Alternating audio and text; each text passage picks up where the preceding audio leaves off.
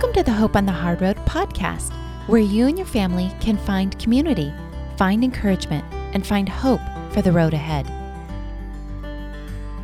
Speak encouraging words to one another. Build up hope so that you will all be together in this. 1 Thessalonians 5:11.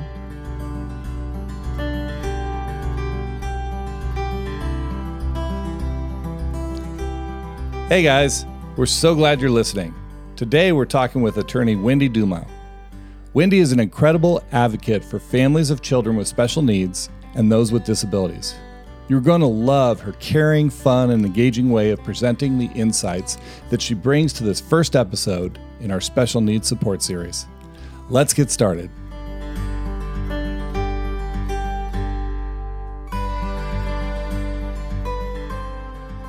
Hey, Wendy, it is so great to have you back on the podcast with us today. And we're so thankful that you came to share a little bit about the Regional Center with us. Yeah, thanks, you guys. Good to see you. So, Wendy, can you tell us a little bit about what uh, Regional Center is? Sure. Um, so, regional centers are local facilities that are responsible for providing services and supports um, to individuals with developmental disabilities. And they are state operated. Um, there's 21 of them in California. It, they're very, it's specific to California. So, I think there's probably a, a developmental services system in every state. But in California, we have an agency called um, the California Department of Developmental Services. And then they provide funding and some rules and things to the 21 regional centers. So there's eligibility criteria um, to get services from the regional center, which we can talk about. And like I said, there's 21 of them spread across California. Yeah. So you mentioned the eligibility. Who exactly would be eligible for regional center? Yeah, you would have. So the person would need to have a developmental disability, and that's defined by the law. So um, when there's when they're talking about a developmental disability, they're talking about um, one or two or, or however many of these five categories. So one would be autism. There's um, you could be eligible if you have cerebral palsy if you have epilepsy, which is a seizure disorder, if you have an intellectual disability, or what's known as fifth category. And people say, oh, that's the catch all category, but it's really not. It's um, you have to function like somebody with an intellectual disability. So you don't maybe have the IQ of somebody with an intellectual disability, it's higher. Um, but you function like somebody with a develop with an intellectual disability or you need services similar to somebody with an intellectual disability. So that's fifth category. So it could be other things like some one example would be somebody with fetal alcohol syndrome. Sometimes they have a higher IQ, but they require similar services like somebody with an intellectual disability. Um, there's a couple other things you have to show. So it's not just having a developmental disability you your disability must have originated prior to age 18 and it has to be expected to continue indefinitely. So that's the second piece to it. And um, sometimes you have people who have traumatic brain injury and if it happens after 18 they wouldn't be eligible for regional center which is a bummer. Um, but if it happened prior to age 18 they could potentially be eligible as long as they meet this other this other criteria, which we're going to talk about. Um, so you have to have a developmental disability, has to have originated prior to age 18, and then it must be substantial. And that is defined by um, California Code of Regulations. So I'll just I'll give the citation in case anybody wants to look it up. It's um, 17 CCR section 54001. And what, what substantial means under that code section is a condition which results in a major impairment of cognitive and or social functioning and results in deficits related to the developmental disability. So it has to be related to your autism or intellectual disability. And there's um, significant limitation in three of these seven areas.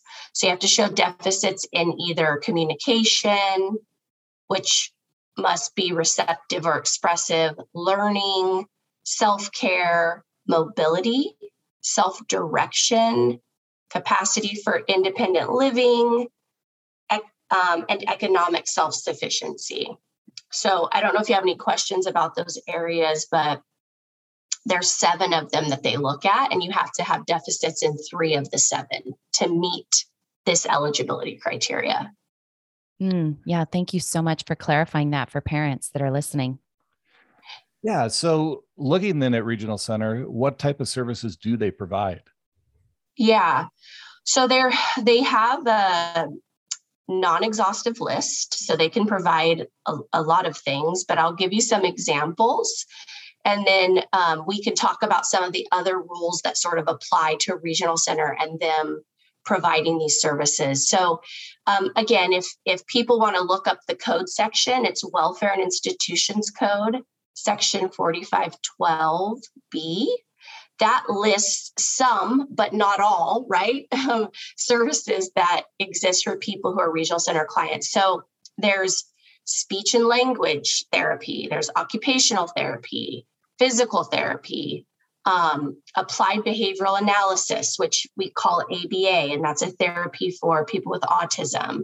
You can also get ABA if you don't have autism, but it's it's identified as a research and evidence-based therapy for people with autism. Um, there are other behavior modification programs like RDI, or and then there's things like daycare. They can pay um, if parents work, they can pay somebody to come and care for your kids while you're at work um, because regular daycare places usually won't take children with disabilities, especially children who have like autism. It's just they don't accept them. Um, they can help pay for diapers. There's a day, adult daycare programs. So again, it's like daycare, but it's for adults. They can go to a facility or somebody can come into the home. There's things like supported living which would be staff that can come to the home and it, it would be an adult, right? Somebody over 18. They're living in their own home. And then there's like staff that come in and do what a parent would have done for them. But now they're 18. So the expectation is they're going to approximate a life similar to somebody their age without a disability. So the regional center tries to provide services that are um, in their own community and helps them approximate a life like someone without a disability. So that's why we have supported living. There's supported employment, right? We want people who are adults with developmental disabilities to be employed. Um, there's transportation services. We have residential placement, so group homes. Um, there's mobility training. So adults who may not be able to safely access public transportation, they can be trained on how to get around in their community. Um, one of the really important services that I think is that regional center provides is respite. So that is again a caregiver that's paid to come in, care for the person with the developmental disability, and give the parents or the family a break because um, taking care of somebody with a developmental disability can be exhausting and some parents work. And so the reason they have respite is to give them a break from that care so they can come back and care for them again. Mm-hmm. Yeah, respite is so needed. Um, and that great resource for it. Yeah. Yeah. And, you know, like there's all these different rules about these services. So they all exist, right? There's a list of services. And then every regional center has what we call purchase of service guidelines and it tells you the criteria. I think, and what's important about, you know, understanding what these are is that these are policies, they're not law. Um, but they're the way that regional center sort of determines how they're funding certain services. And sometimes they're in line with the law and sometimes they're not. Hmm. And as we know, people with developmental disabilities don't fit into like a clean little box, right? So there might be reasons that somebody would be eligible for a service and another person wouldn't be eligible for it. So I think it sort of cuts both ways. You could use these to help you get a service, right? You could argue that you fit into the the criteria um, to get this service, or you could say, "Hey, this is you know I'm kind of an exception, and I should receive this service." Um, So every regional center has those, and under transparency laws, they should be posted on their website. Mm-hmm. Mm-hmm. That that is fabulous information, Wendy, for families to know um, and how to advocate for their family and for their child. So, you know, when you're looking at that process, what what is the process to request a certain service that you want, like ABA? Yeah, so I'll go through the process with you guys. It's very similar to if you want something through special education. So there's these meetings that are held, and then I'll talk about some of the rules that apply to funding these resources. So just remind me to sort of circle back on that um, if I forget. You bet. Okay. So we have um, with Regional Center, there's what we call an IPP, and it's an individualized program plan, almost like an IEP. So it's like this contract that the person with the disability and or family has with the regional mm-hmm. center. And there's objectives kind of like the goals in an iep right? And then there are services that are linked to these objectives. So when you're wanting a service you request an ipp meeting very similar to an iep meeting and they have to hold it within 30 days of your request. This is the time to ask for services or discuss services with the person at regional center who's called your service coordinator. So they're sort of like your case manager, right? Um, and they're the ones who you'll be emailing or asking for services. And a lot of times they want to document these requests in an IPP meeting. So you ask for an IPP meeting, have to hold it within 30 days. And then you can record the meeting as long as you give 24 hour notice. So as long as you tell the regional center, I'll be recording, you can do that. Um, part of the IPP process is that the regional center is to take into consideration what the person with the disability or their family wants.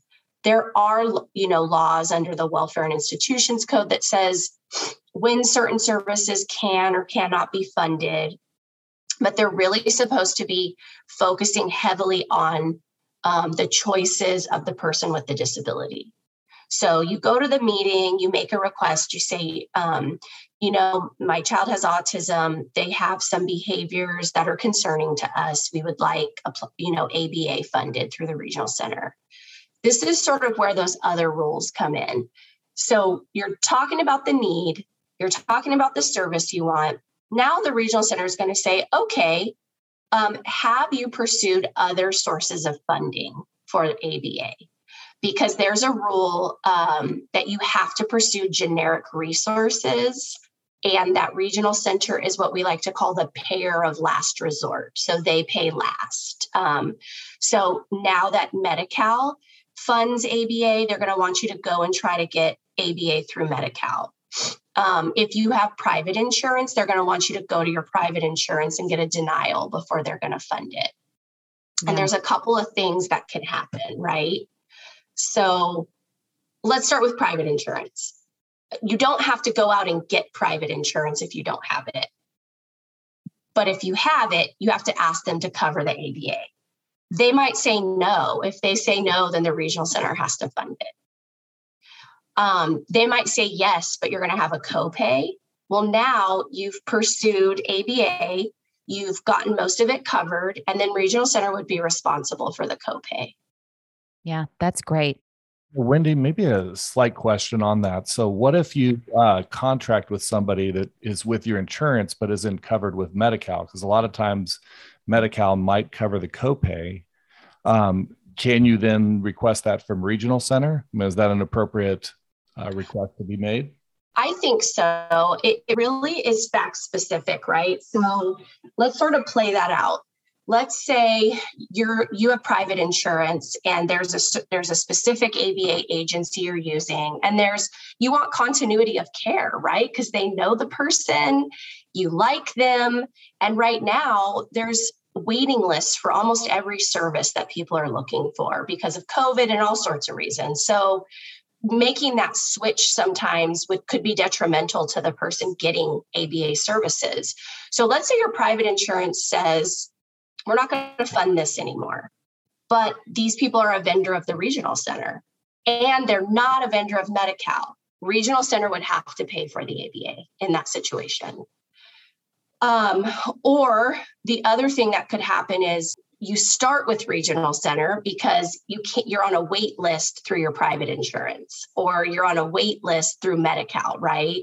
So regional center can fund the ABA until private insurance picks it up or Medi-Cal picks it up. And we call that gap funding.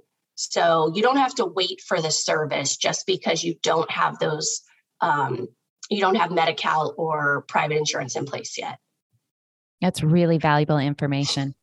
I think, you know, the other thing to this is if it's going to cost you money to pursue a generic resource, you don't have to do that either. So I, I guess like considering IHSS, right? Some people ask regional center for what we call personal assistance services and it functions very similar to ihss they help, with toileting hygiene um, feeding like all of those services and the regional center will say, well, first of all, you got to go pursue your generic resource, which would be IHSS. But to get IHSS, you have to have Medi Cal.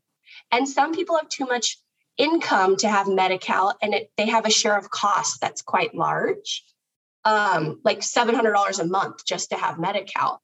You don't have to do that. You don't have to pursue it basically makes the generic resource unavailable to you. So you can say, I can't do that because the share of cost is too high. I need you guys to pay for it. And then they, under the law, should pay for it.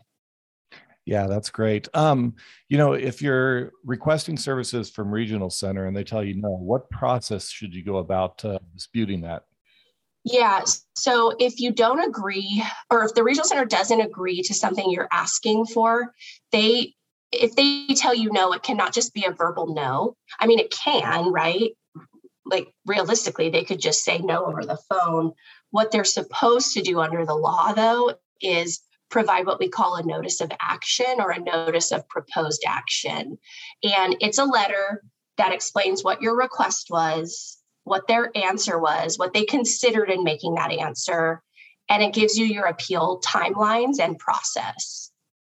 Um, the notice, there's a couple things that come into play with these notice of action. So if this is a service you're requesting for the first time, you have 30 days to appeal. Okay. And, and that's always your timeline. It's a very short timeline, 30 days. Um, if you had a service in place and the regional center terminates it or reduces it, you still have 30 days to appeal, but you might want to appeal within 10 days, which is a super short timeline, but there's something that gets triggered. It's almost like stay put kind of with um, within the special education system. So we call it aid paid pending or APP. And it basically says if you appeal within 10 days, they have to keep your services as they are until a judge decides otherwise, or you agree to something different with the regional center. And that sort of overlaps on, on other public benefits as well. It that timeline applies to IHSS. If you appeal within 10 days, they have to keep your hours as they are. Any Medi-Cal service you appeal within 10 days has to stay as it is, and Social Security. So if somebody's SSI is reduced, if you appeal within 10 days of receiving the notice, they have to keep your SSI at the rate that it's at. So it's kind of an important timeline. Yeah, absolutely. Very good for families to know. So that 10 days is when you might want to do the appeal rather than waiting the 30 days because that really creates that almost stay put scenario. Right. And and um, a lot of people can't go without those services or they can't afford to pay out of pocket for those services. So I think that's why that timeline is important. And your notice of action that you get should talk about that 10 day timeline. They're supposed to give you notice of it. Um, so, you know, you get your notice of action. It's like, well, what's next, right? So there's there should be a fair hearing request form that comes with the notice of action that you can complete and turn into your service coordinator. They're supposed to process it for you. Um, uh, you know, my office, we send it directly to the executive office just because we know them over there, but parents don't have to do that. They can submit it to their service coordinator and it's you know the responsibility of the service coordinator to make sure the hearing request is filed. Um, that fair hearing process is supposed to be informal and sometimes it is sometimes it isn't right? But it's it's supposed to be much more informal than a special education hearing. You know so in looking at that fair hearing process? Can families go through the fair hearing process themselves? Yeah and i think they can. I think obviously you have some parents are a little more savvy than others. And so there's a couple resources I'll talk about too that they can access if they just can't afford an attorney or they don't feel like they can go through the process themselves. But I'll I'll sort of talk you through what it's like for a fair hearing with regional center. And it it is much different than special ed. I've done both. And the special ed hearings, I think, you know, there's relaxed evidence rules. There's all these things happening at once. And it seems to me that the fair hearing process, it's through the Office of Administrative Hearings, it's through the general jurisdiction, and those judges are different than the judges you get for the special ed cases, even though they're both through the Office of Administrative Hearings. Those judges are super relaxed. They're helpful to the family. So some families have gone through the process themselves and the judges help them through it. They say, like, do you have questions for the regional center? Do you have evidence you want to submit? Um, and then also, I deal with San Diego Regional Center quite a bit, and they're they also help the families through the process. So even though they might say no to something, the person who's um, the fair hearing and mediation coordinator right now is is very helpful to families. I I think, you know, they're following the laws when they deny something or they believe they're following the law and they don't want to be audited or for whatever reason. But they'll they're also very cordial with families and they'll tell them what they're what they need to do to get through the fair hearing process. So you walk into a conference room or you used to before we had virtual hearings. Right. Um, you have your evidence that you give to the judge you should have exchanged whatever evidence you had with the regional center five days prior to the hearing. And it's five calendar days, not business days. Um, and the regional center goes first. They have to explain to the judge why they denied the service or terminated or reduced. They can ask questions of whoever's there. And then it switches over to the person with a developmental disability or their family or their attorney who's representing them. And then it's their job to talk about why they need the service and what law supports that service. And then they can submit their evidence. And then it's over, and the judge makes a decision in writing, and you get that decision within 10 days of the hearing. And, you know, I think the other thing is um, if families just feel like they can't do the process or they're scared or whatever, there is an organization, Disability Rights California. They're, they're a nonprofit and there should be one for every regional center. And um, there's a client's rights advocate for every regional center. So for the 21 regional centers, there are 21 clients' rights advocates who work for Disability Rights California. And since they're a nonprofit, they'll provide support to families for free. So that is a resource if, if there are families that don't have the money for a lawyer and also just can't do the process themselves that's really good to know that there's resources out there to really support the family. So looking at that so if you're in the midst of you know working with your service coordinator and you're just kind of at a standstill with them how can i possibly go through a process of changing that or telling somebody that you know we're just not working with the service coordinator very well? Yeah so one of the the things well one of the rules in the lanterman act is if you if you want to change your service coordinator you're allowed to so you can go to the program manager or their supervisor and just say, I want to change my service coordinator. They have to do it anytime you ask. Obviously, if you run through every service coordinator at the regional center, then they're not going to have one to give you. Right. but yeah, I don't know that that's ever happened. Um, and I think, you know, right now, because of everything going on, they're very short staffed over at regional center.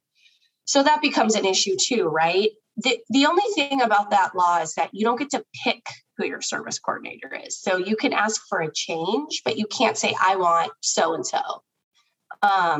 but yes, they they should. You don't even have to have a reason. You can just say, "I want to change my service coordinator," and they have to change it under the Lanterman Act. So, Wendy, you just shared about the fair hearing process. What if you have a complaint that is not about services?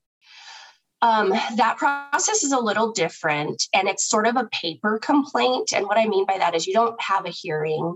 You might have a phone call with the regional center or with DDS, which is that state agency we talked about in the beginning. Um, we call those um, 4731 complaints, and that's just the code section. So it's Welfare and Institutions Code section 4731. Um, and it's a complaint process that's kind of similar to a compliance complaint in special ed. So you're complaining about the process or you're complaining about a violation of a right versus um, that you didn't get a service you wanted. So if you didn't get a service you wanted or a service was reduced, you have to go through the fair hearing process. That's the appropriate process for that. If you have other complaints, like my service coordinator never calls me back, or um, I filed for hearing and you didn't give me a hearing, right? Like those are all 4731 complaints. And I, I even think I want to you know, I think there's been, I, I know it was accidental, but I even think you could probably file those if somebody has released confidential information and you did not give a written release for that information to be released. Yeah, I would bet. Yeah. And so the 4731 complaint is for all those other complaints. And DDS has the form on the website, on their website. They have it in English and Spanish. And they also have a a little like publication on how to file it and what the timelines are. So there's a form you can use and it goes directly to the director of your regional center. The regional center reviews it. You know, 90% of the time it comes back and says we didn't do anything wrong. so yeah. Um, so you have appeal rights for that. And then it goes, you can appeal it up to DDS, to the director of DDS. And then they look into it further, and somebody from DDS will call you and go over what happened and ask if there's any additional evidence. And then they'll make the final decision. Mm-hmm. So, as a parent, just listening to that process, um, you know, whenever you begin to advocate into that level, there's there can be contention that happens, right?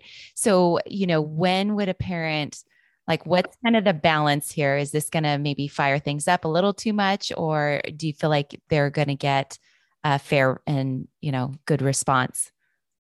Yeah, I think so. Obviously, if you file this, it's going to go to the service coordinator.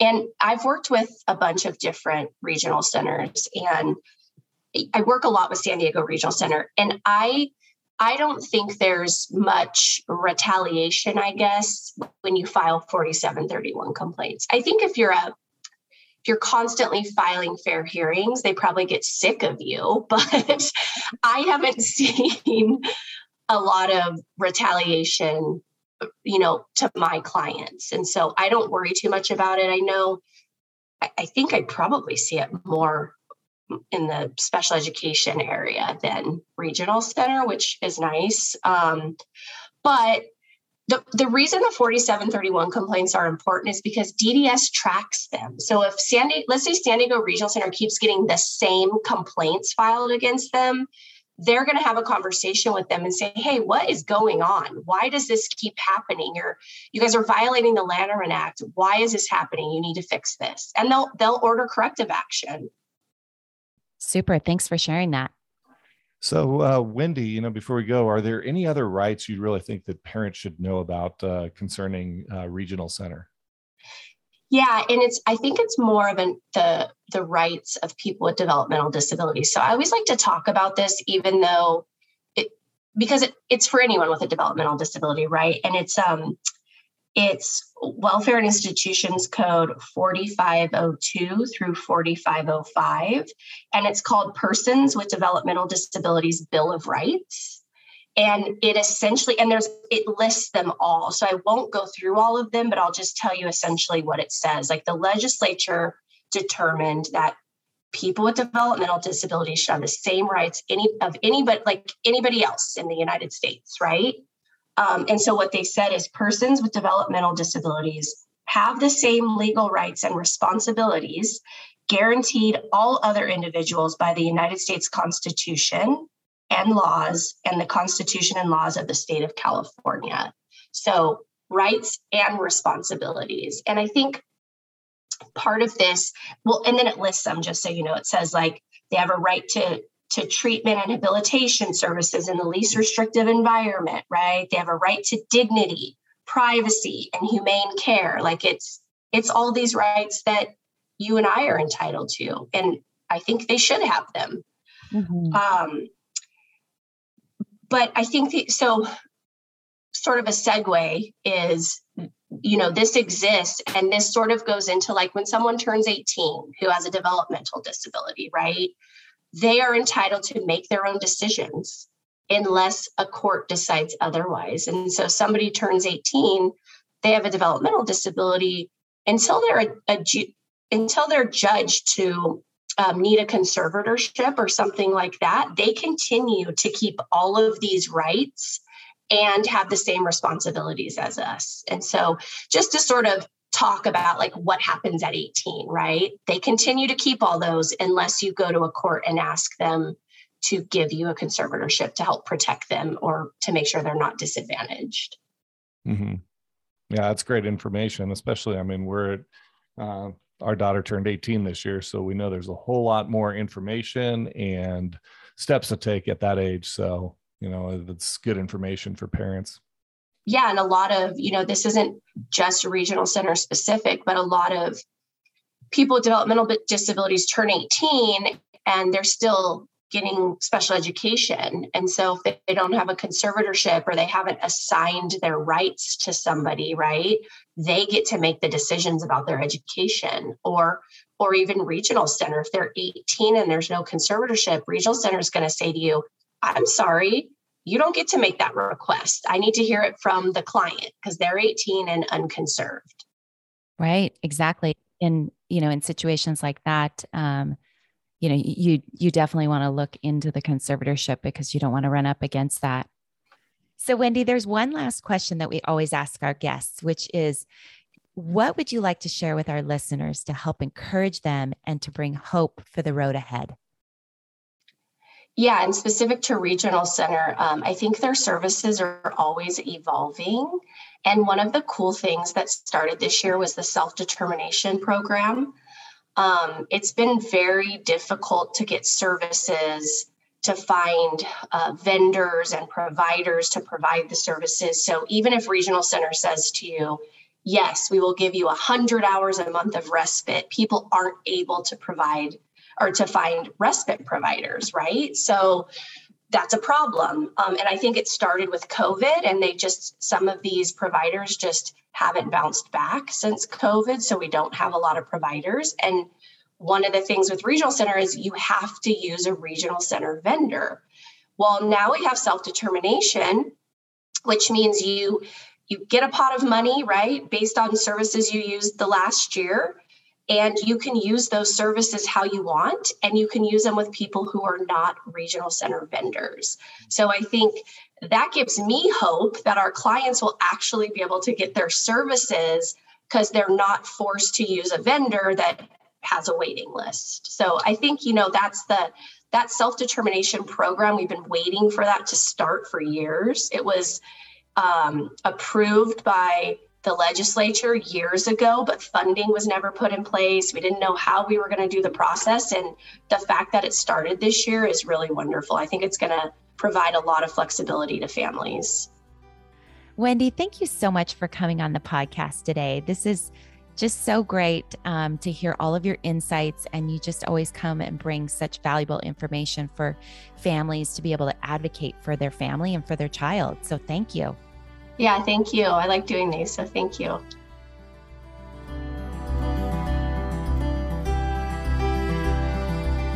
Resources and contact information for today's podcast will be included in the show notes. If you enjoyed this podcast, please share us with others and be sure to follow us so you won't miss an episode. And we'd love to hear from you, so please leave us a comment or rating and connect with us on social media or on our website at hopeonthehardroad.org.